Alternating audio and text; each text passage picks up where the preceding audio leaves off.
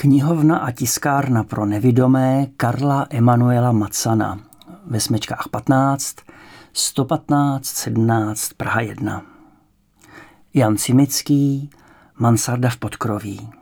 Čte Jan Cimický. Načteno v roce 2005. Sponzor Jan Cimický. Kapitola první. Stojím tady pěknou dobu a připadám si hloupě. No ano, hloupě. Vždycky, když mám někde být v určitý čas, třeba v divadle nebo v kině, snažím se dorazit o něco dřív. Bojím se prostě přijít pozdě. I tentokrát jsem tady kolem transformátoru obcházel o dobrou čtvrt hodinu dřív, nenápadně, pochopitelně, jako bych se bál, že mě tu někdo potká, zeptá se mě, co tady dělám a já zrudnu a budu něco koktat, takže i natvrdlí pochopí, že mám asi rande. Nevím proč, ale připadá mi, že dělám něco, o čem bych nechtěl, aby se to dověděli rodiče. Proč? Hm, co já vím. Snad jen, aby neměli zbytečné otázky, které mě uvádějí do rozpaku. Transformátor je zděná kostka, která stojí na vršku a odtud se svažuje pás zeleně prudce dolů. V zimě tu děti od jak živa sáňkují, protože to je sešup jako na sjezdovce. A na jaře a v létě tady pod stromy na obou stranách posedávají ve stínu na lavičkách místní důchodci. Právě nikoho z nich bych nechtěl potkat. Raději to ještě jednou obejdu a budu dělat, že se něco učím, s hlavou sklopenou půjdu co nejrychleji kolem náměstíčka, no a pak se, pak se zase vrátím. Kam pak tak spěcháš, Jirko? No a je to tady. Musím zvednout hlavu a podívat se, kdo mě oslovil. Ztratil si něco? Ne, já jen tak. Hlas patří paní Valentové. Je to sousedka z vedlejšího domu a asi se vrací pěšky z práce. Prodává v kožené galantérii někde na Davidské. Že ty na někoho čekáš? Zeptala se spitavě a já asi zrudl jako obvykle. Ne, já jen... Nenapadlo mě však nic, co bych si vymyslel, abych její podezření rychle zahladil. Ale doprovodit domů mě nechceš, viď? No to by tak scházelo, abych teď odešel a Martina přišla a nenašla mě tady. Co když se jenom trochu spozdila, jak to holky dělávají? Ne, nezlobte se, já ještě musím... No, když musíš, tak musíš, pravila paní Valentová a jako by nic pokračovala v cestě. No to se mi ulevilo. Obešel jsem náměstí, trochu zvolnil, abych už nevzbudil žádné podezření. Ze školky na rohu nějaká maminka odváděla holčičku, které se ještě nechtělo domů a tak vřískala na celé kolo. Vedle v holičství pan Schleichert mydlil někomu bradu a v potravinách, kde zrovna nebyl žádný zákazník, stála prodavačka za pultem a dívala se otevřenými dveřmi někam do ztracena. Tuhle trasu jsem znal moc dobře. Procházím tudy do školy každý den a stejnou cestou zpátky. Vím, v které zahrádce kvetou na jaře první krokusy a sněženky, kde jsou nejhezčí magnolie a plnokvětý šeřík a kde voní nejkrásnější růže. Mohl bych tady jít i po slepu. Tak občas zvednu hlavu a podívám se do všech směrů, jestli náhodou Martina nejde.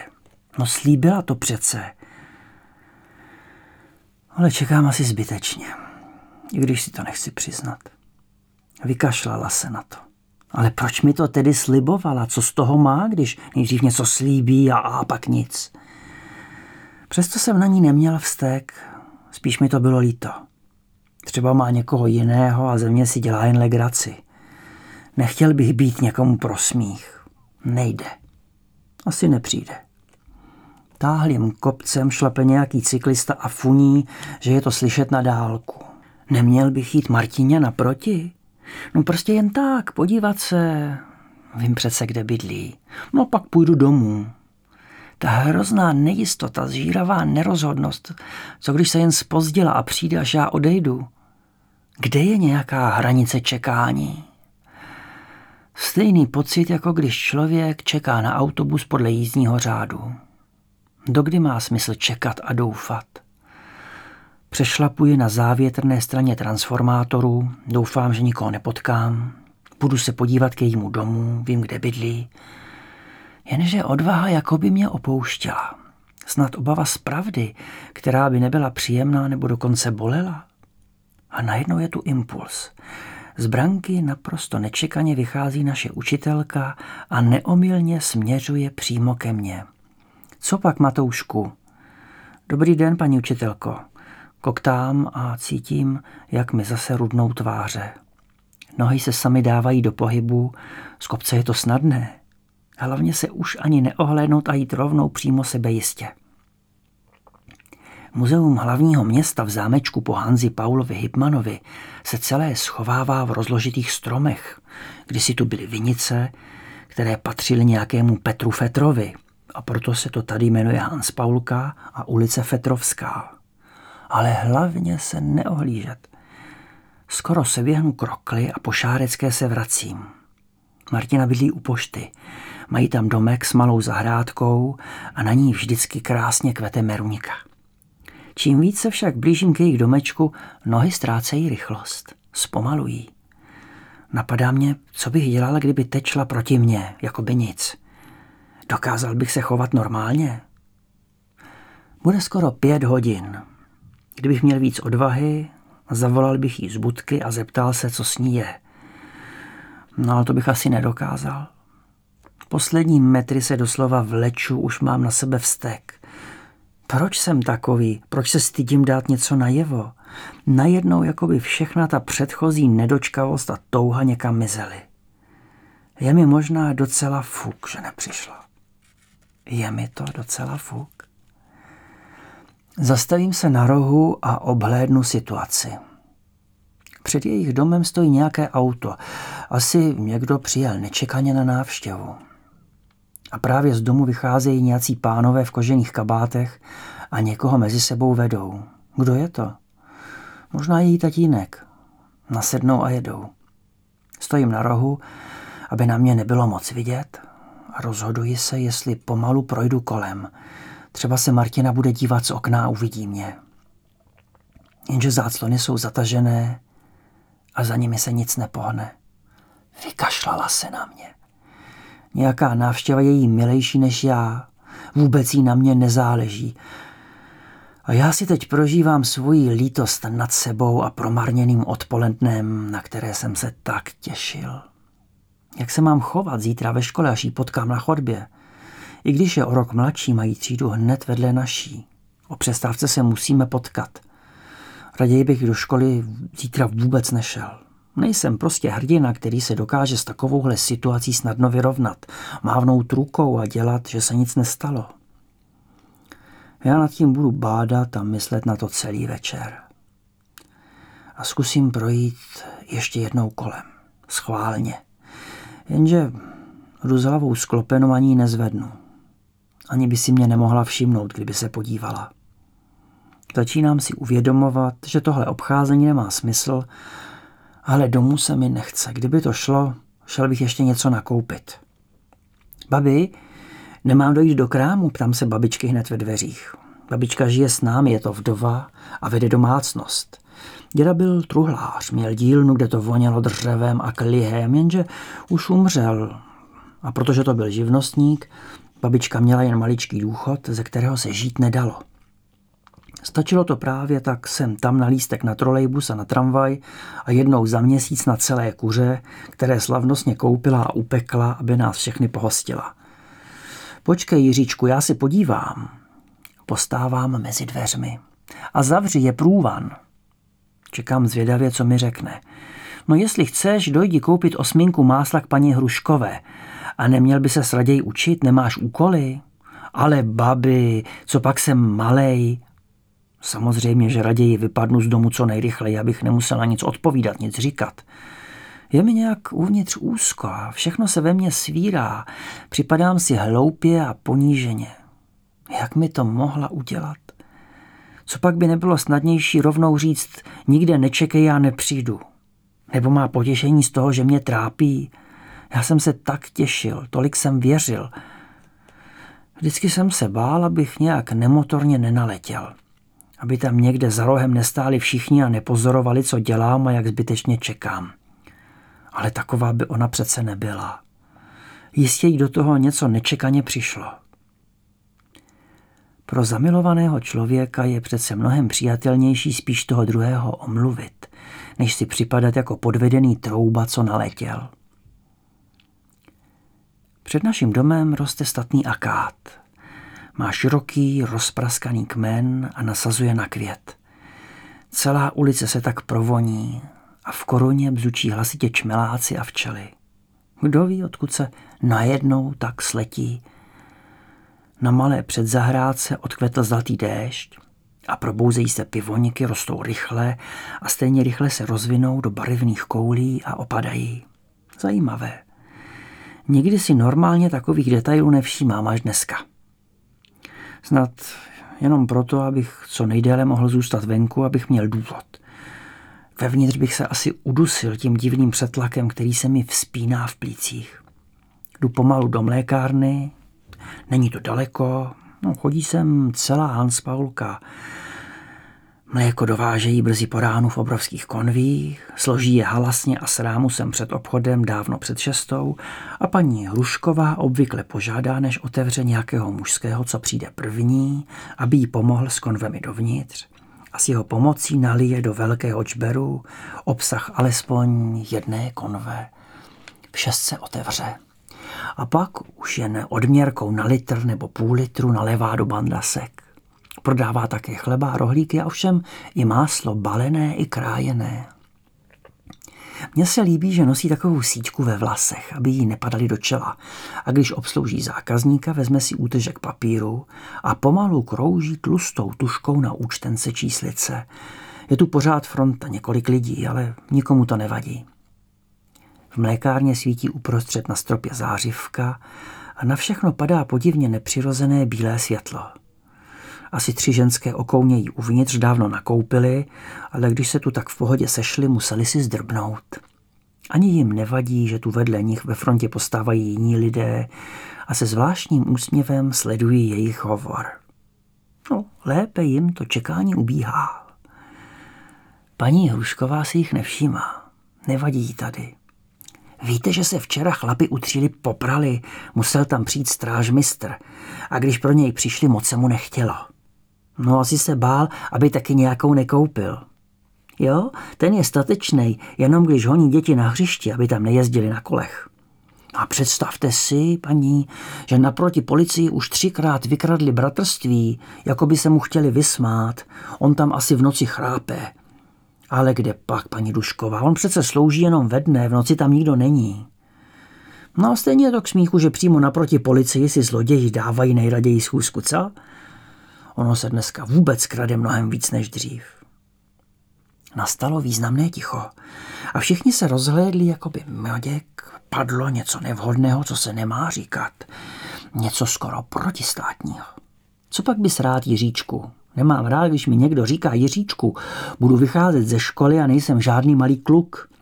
Paní Hlušková se otočila a velkým kuchyňským nožem překrojila čtvrt kila másla na dvě půlky, jedno zabalila pečlivě do papíru a podala mi. Pět padesát.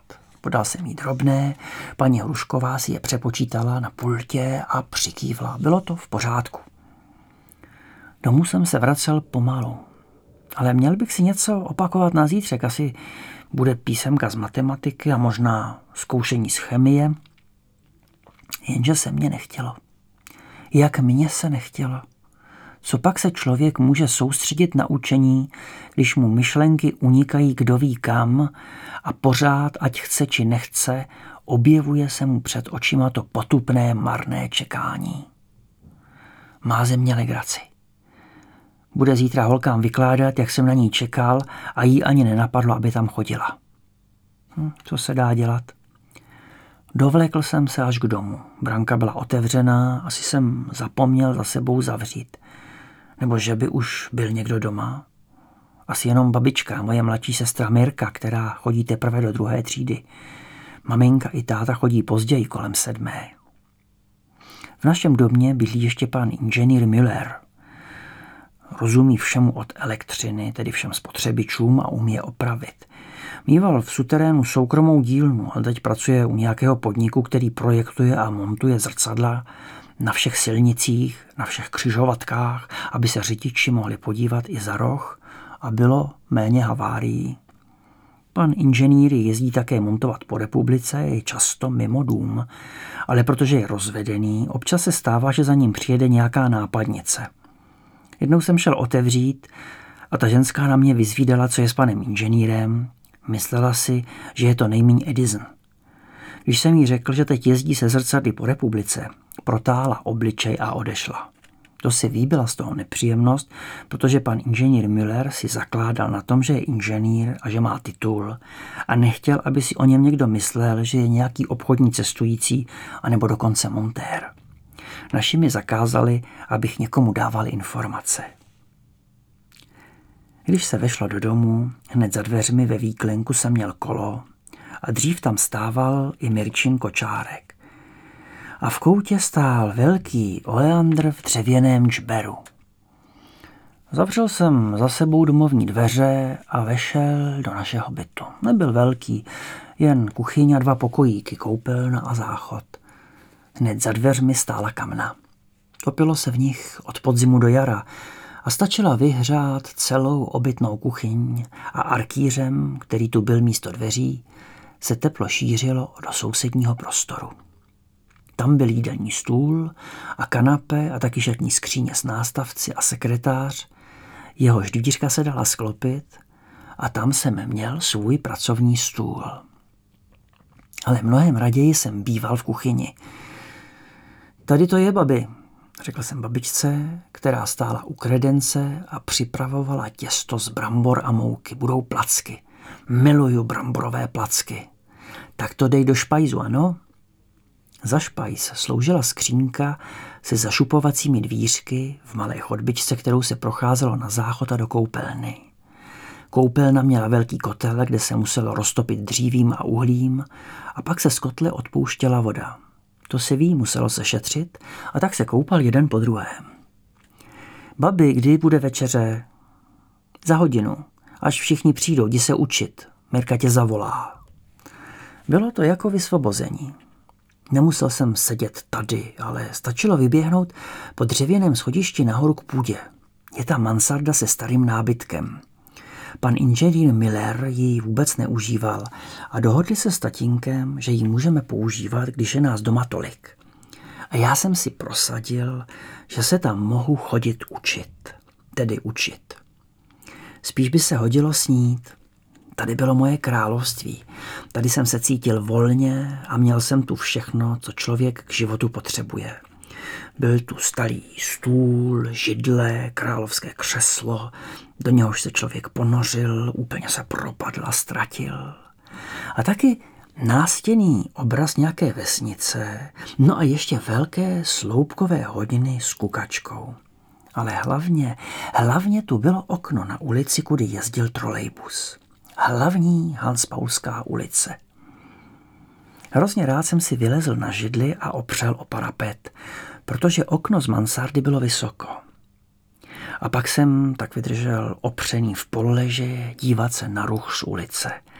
Nikdo mě nerušil a já tady měl svůj vlastní svět.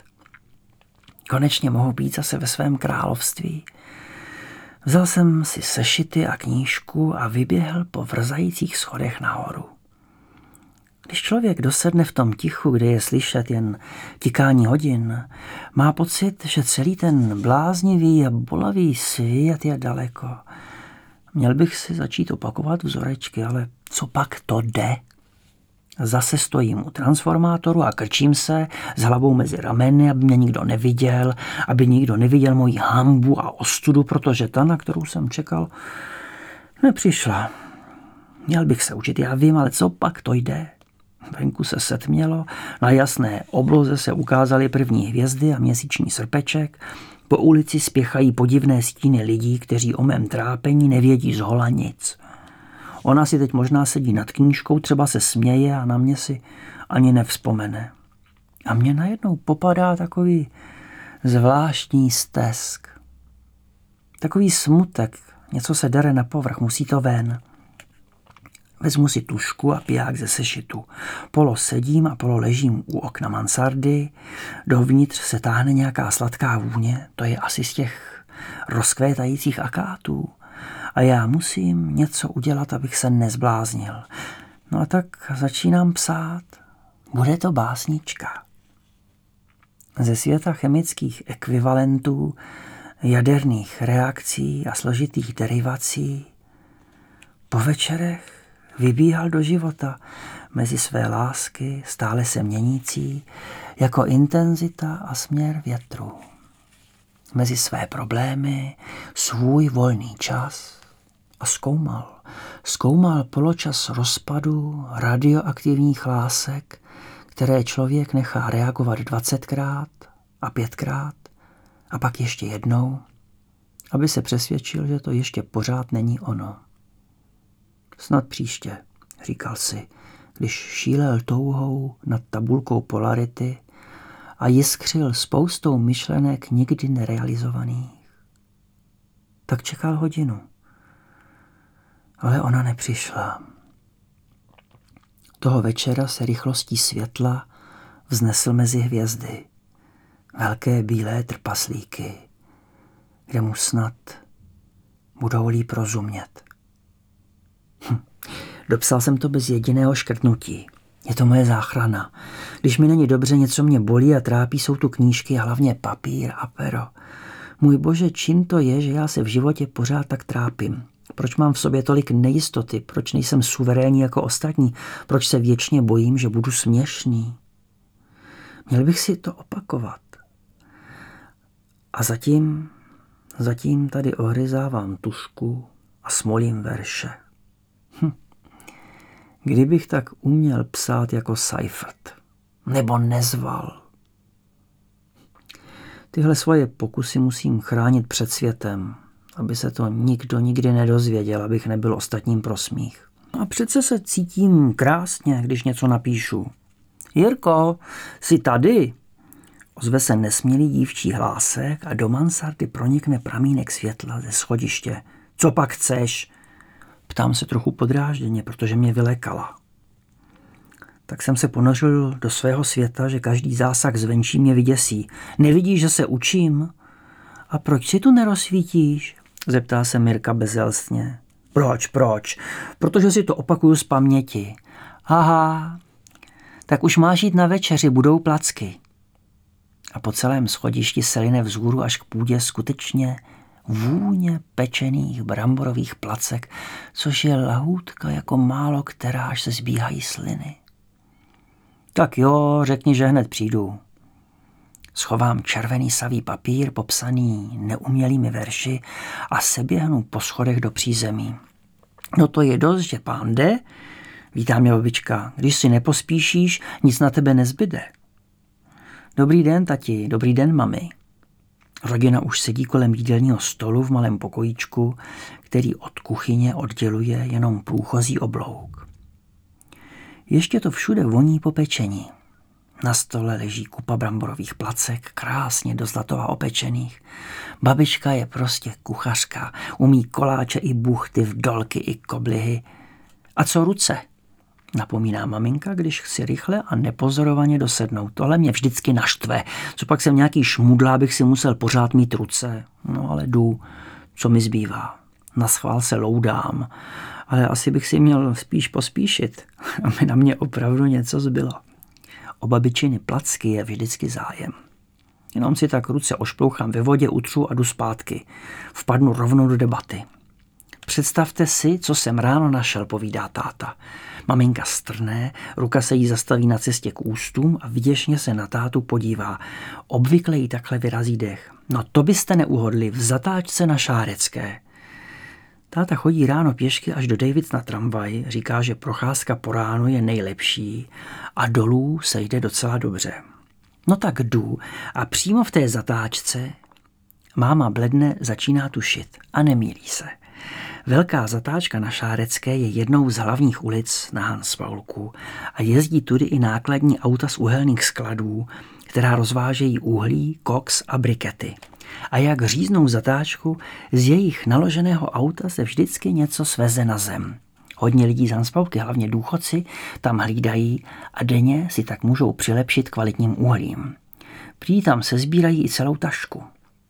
Táta takhle maminku zlobí a žertuje, i když ví, že to bere vážně, věří tomu a stydí se.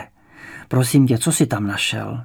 No takhle u kraje ležela celá velká briketa, víš, ta německá, pěkná, co vydrží hřát celou noc. Maminka jen vytřeští oči. No uznáš, že ji tam přece nemůžu nechat. Vzal jsem jí do aktovky. No to nemyslíš vážně. No, proč ne?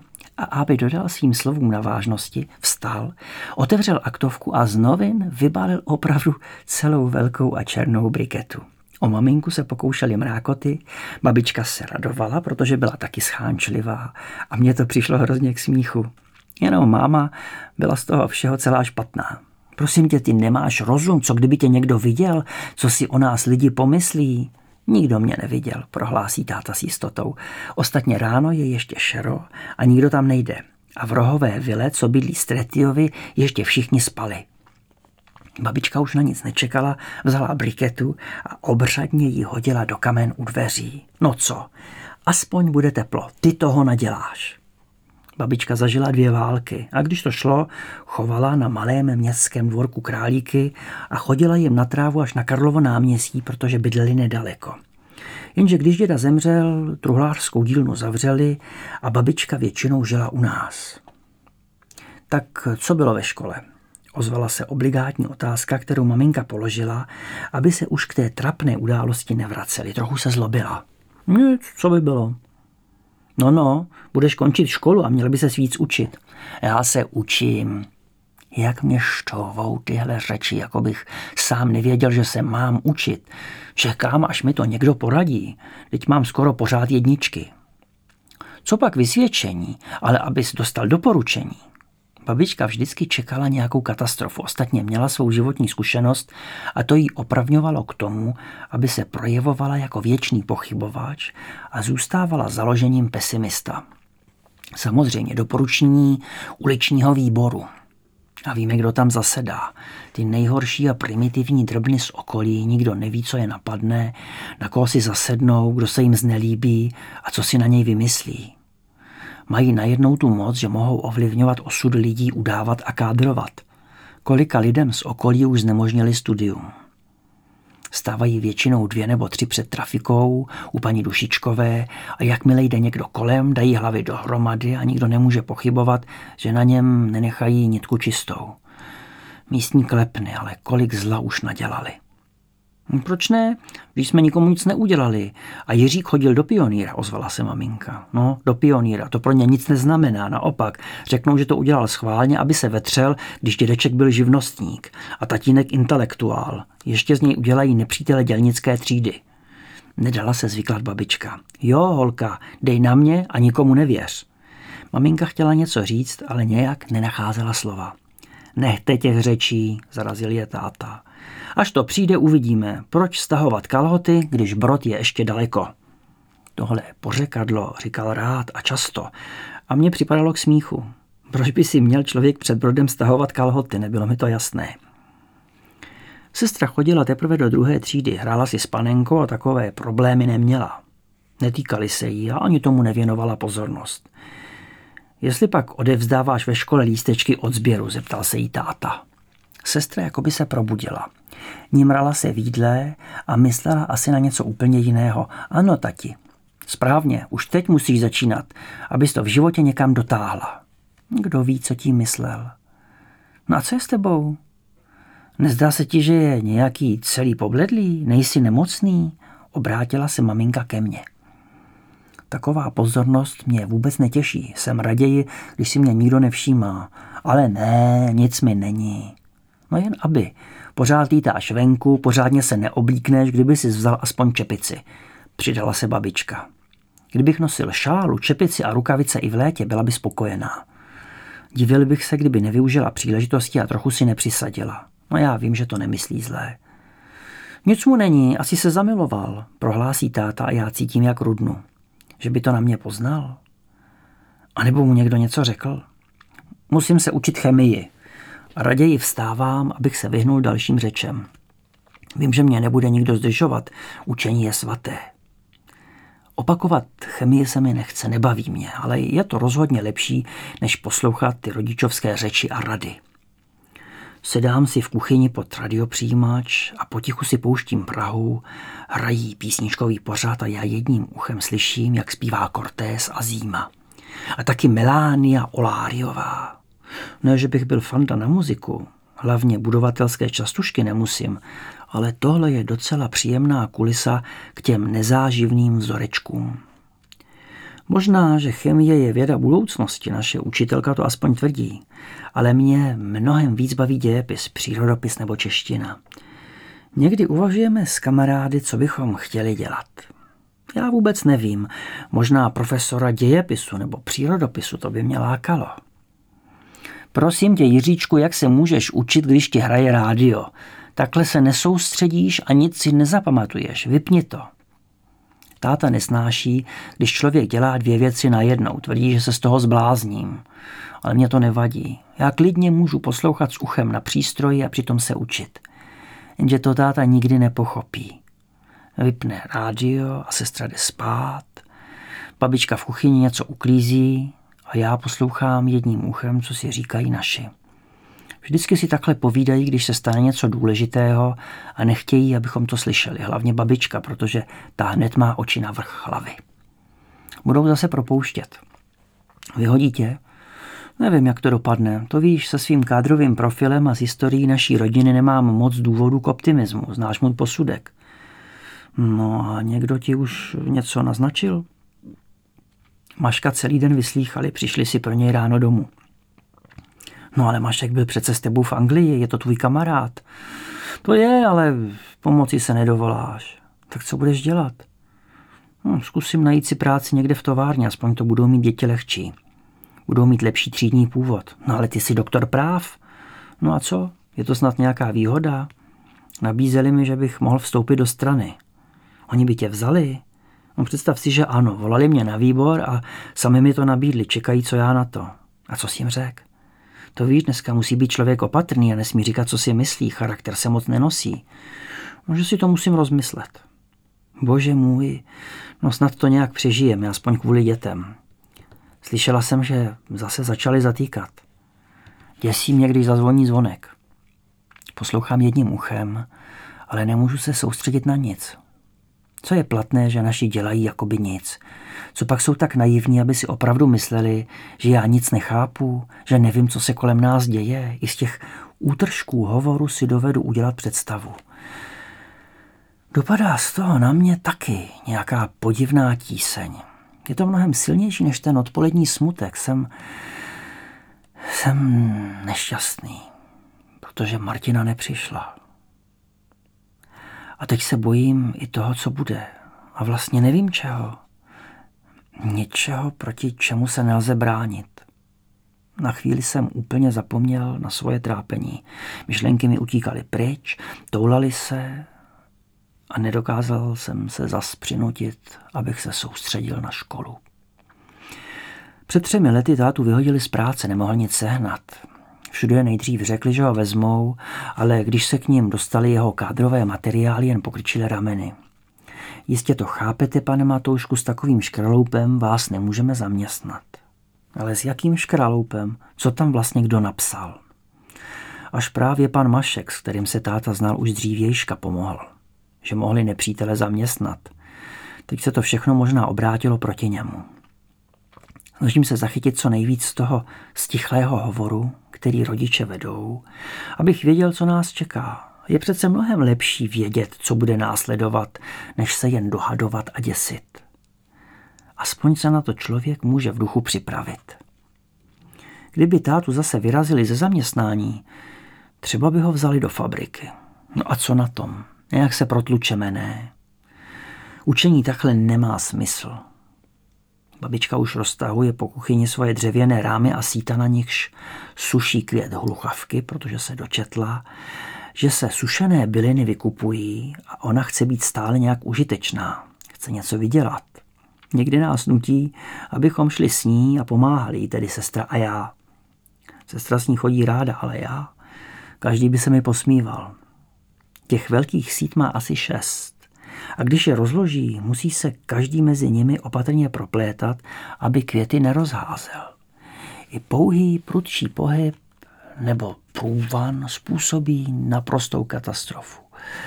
Lehonké suché kvítky se zvíří a začnou poletovat po místnosti.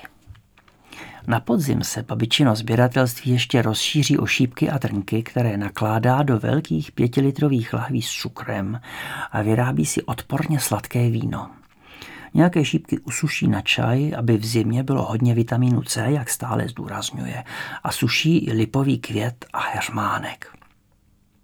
Zavřu knihu a potichu se vykradu na chodbu.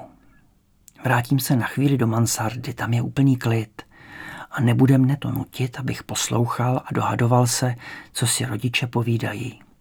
Učit se nebudu. Proč? Najednou mám pocit, že je to všechno jedno, proč se dřít a učit třeba chemii, když člověk vystuduje, tak k čemu to je? Padla na mě protivná a svazující tíseň.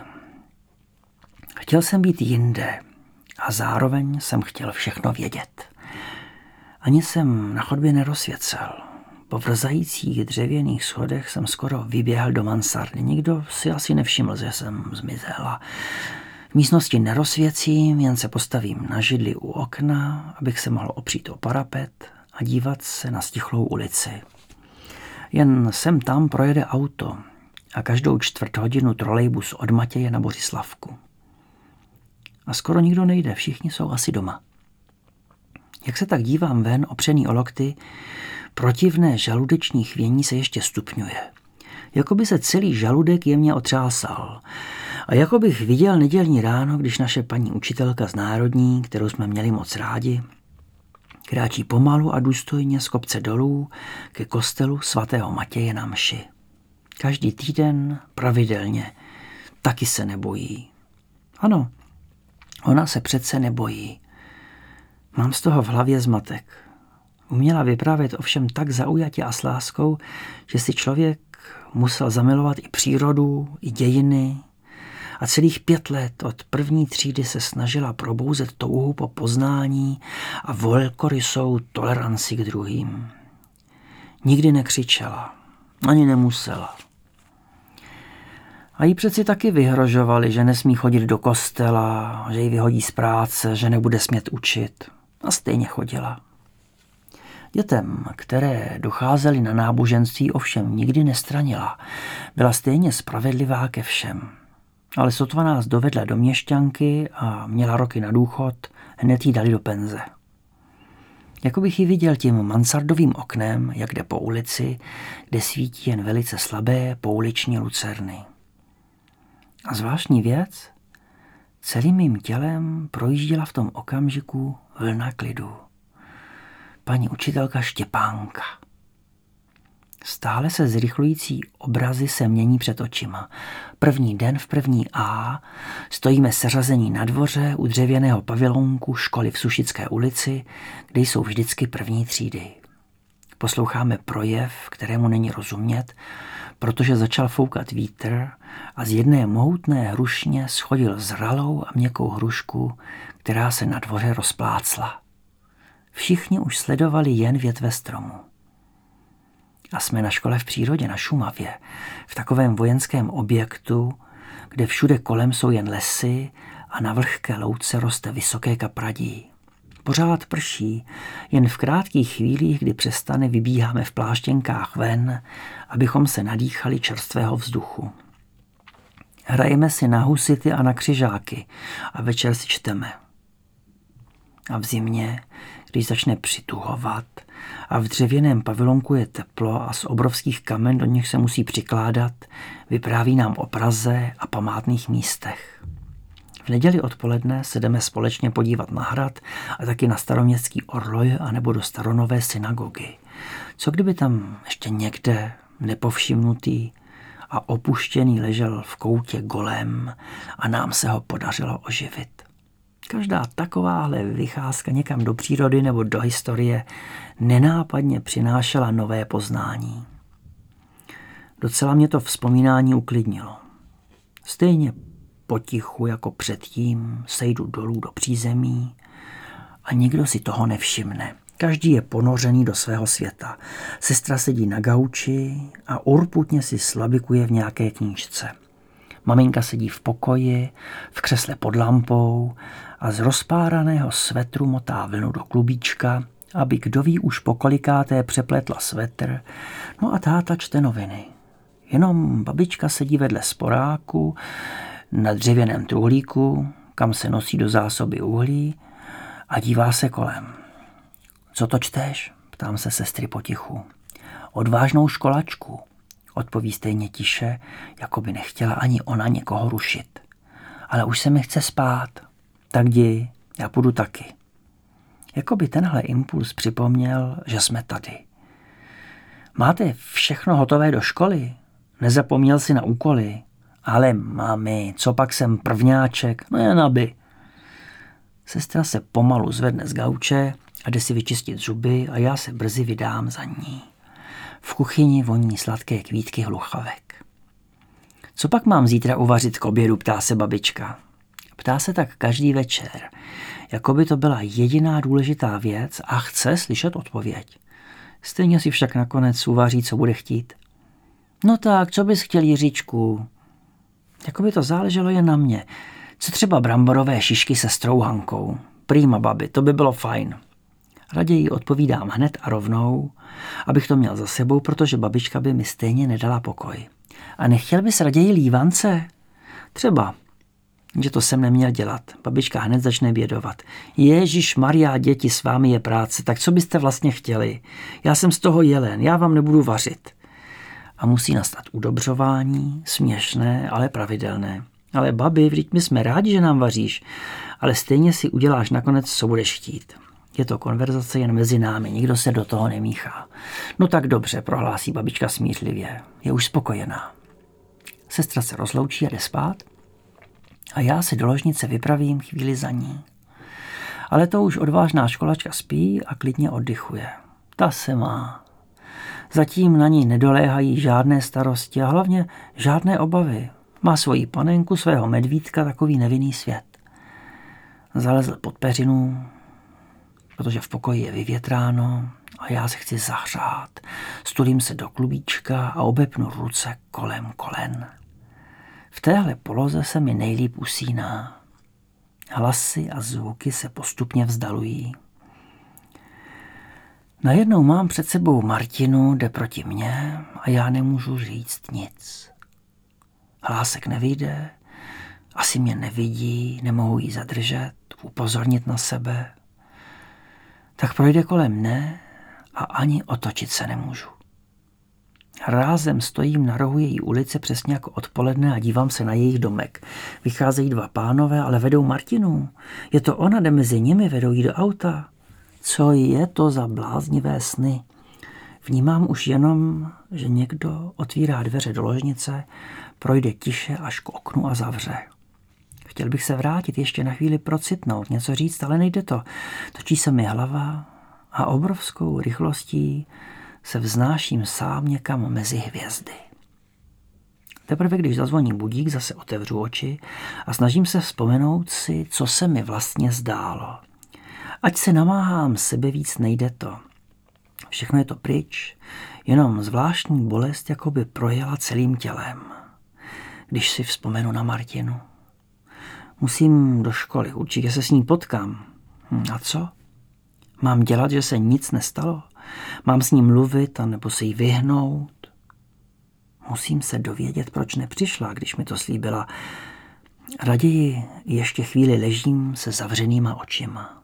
Slyším, jak vstává táta a po něm maminka, protože odcházejí první. Babička je taky na nohou a vaří v kuchyni čaj. Čekám jen na babičino každodenní zavolání, které se nese z kuchyně až k nám do ložnice. Konec první stopy, první kazety.